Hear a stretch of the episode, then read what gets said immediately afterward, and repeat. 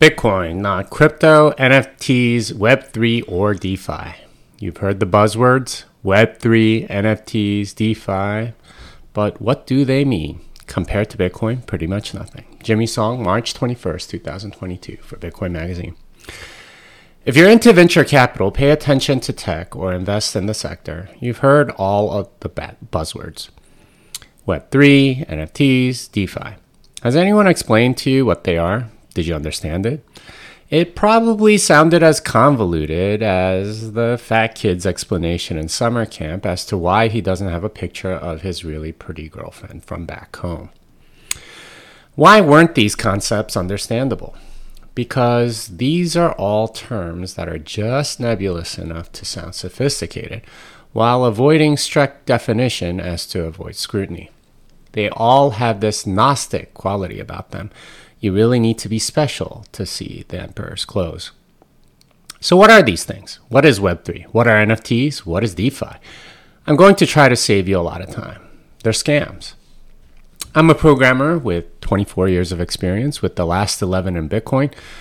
Bitcoin is an amazing tool, particularly for saving, which is why I own some. I've written several books on the topic, including Programming Bitcoin, published by O'Reilly, a premier technical book publisher in the US. I've also taught over 700 programmers and have many former students in all of the biggest companies in the industry. So when I say that NFTs, Web3, and DeFi, also known as crypto, are scams, I'm not saying so flippantly or as an exaggeration to make a point. I'm saying that they're scams in the strictest sense of the word. If you're convinced at this point, there's no need to read further, and you can instead go do something more productive, like reading about last night's episode of The Bachelor. To prove that these concepts are scams is not my intention here. That would take a much longer article, and you probably wouldn't want to listen to it. As a paraphrased version of Brandolini's law states, the amount of energy needed to refute bullshit is an order of magnitude bigger than to produce it. So, in this article, I'm going to take a different tack. I'm going to induce reasonable doubt about these projects, like a good attorney would. And hopefully, as a side effect, I can bring on a full existential dilemma to the crypto bros. Note to the trolls. I'm sure that I'm going to get a lot of pushback for this article, and I'm also sure most of the people pushing back will be non technical people. The most vehement will be people invested in these projects, and I'm sure they'll get mad at me with all the righteous indignation of a brony. As Upton Sinclair said, it's hard to get someone to understand something when their job depends on them not understanding it. I'm not interested in debating such people because they're too far gone. The time to convince them, someone is before they get in, when they're a lot more objective about what's happening rather than after, when they're likely to accuse you of bias. But hey, I'm willing to take the counter arguments which have all the sophistication of so's your mom. So, dear reader, I'm trying to convince you, the person sitting on the fence and thinking about possibly investing in these things, who still has some basic questions. The incentives. Have you ever seen anyone who had a problem in the real world search for a solution and found it in Web3, Web NFTs, DeFi? Unless it was to raise money from gullible people, I'm guessing you haven't. That's because these things are like the Rube Goldberg machine at the beginning of Pee Wee's Big Adventure. There are easier ways to make breakfast, damn it. They have the most tortuous, nonsensical reasons to include an unnecessary token that make everything less efficient and more costly. Have you examined what the code of these supposedly decentralized applications does? No? These things have more bugs in them than the set of Indiana Jones. Would it surprise you to know that the marketing departments of the organizations pushing this stuff are exaggerating just a tad bit on their capabilities? Do you know that the people doing this marketing have huge pre mines of the coins themselves and have a strong vested interest in getting more people to buy? The venture capitalists that are funding this stuff get a huge number of tokens at a significant discount before the public. Their job is to convince you to buy, regardless of whether it's useful or not. They spend upwards of 50% of the budget on marketing. That's a ratio for unhealthy sugar water like Coca Cola, not a supposedly sophisticated technology. Are these projects as decentralized as they claim to be? The creators of these coins or protocols can change the rules anytime they want for any reason. This is even worse than Google's terms of service. At least with Google, you know up front that you're getting screwed.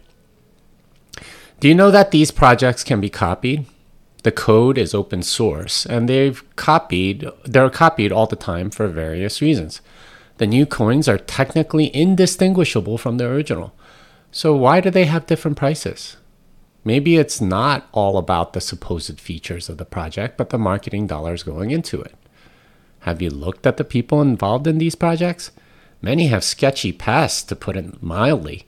At best, the founders of these tokens have successfully launched another token as their credentials. Did they fulfill their promises on that token? No. But they sure got returns for the early people. These people are like the network news. You know, everything they say is heavily distorted to manipulate you. The returns. Oh, but the returns. Surely you can't argue against 500% returns in a few months, right? Well, you can because those types of returns are common in scams. You could have made money in a bankrupt Hertz stock if you got in and out at the right time. Making money doesn't make the action right any more than winning with 7 2 offsuit.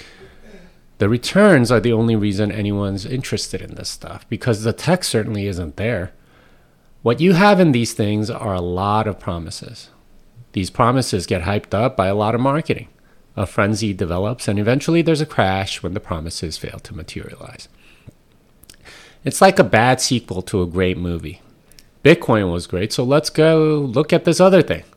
The tech is bound to be disappointing. What about Bitcoin?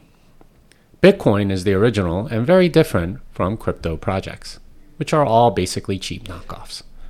Bitcoin has no central controller, there aren't misaligned incentives, the people involved have no special rights, and there's no marketing team. The returns on Bitcoin have been exceptional because it's done exactly what it's promised, which is to be an uncensorable, unseizable, strictly limited money. This is why Bitcoin is credible where crypto is not. The key property of Bitcoin is that it's decentralized.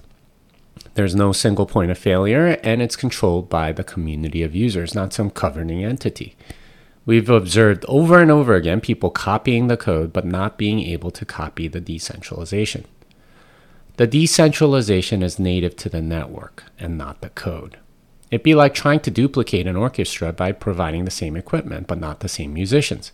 It's not going to work. Bitcoin is better money. It doesn't pretend to remake the web or remake finance or remake art. It's been from the beginning a better money because it's digital, decentralized, and absolutely scarce. Bitcoin actually has a use case that people all over the world are using.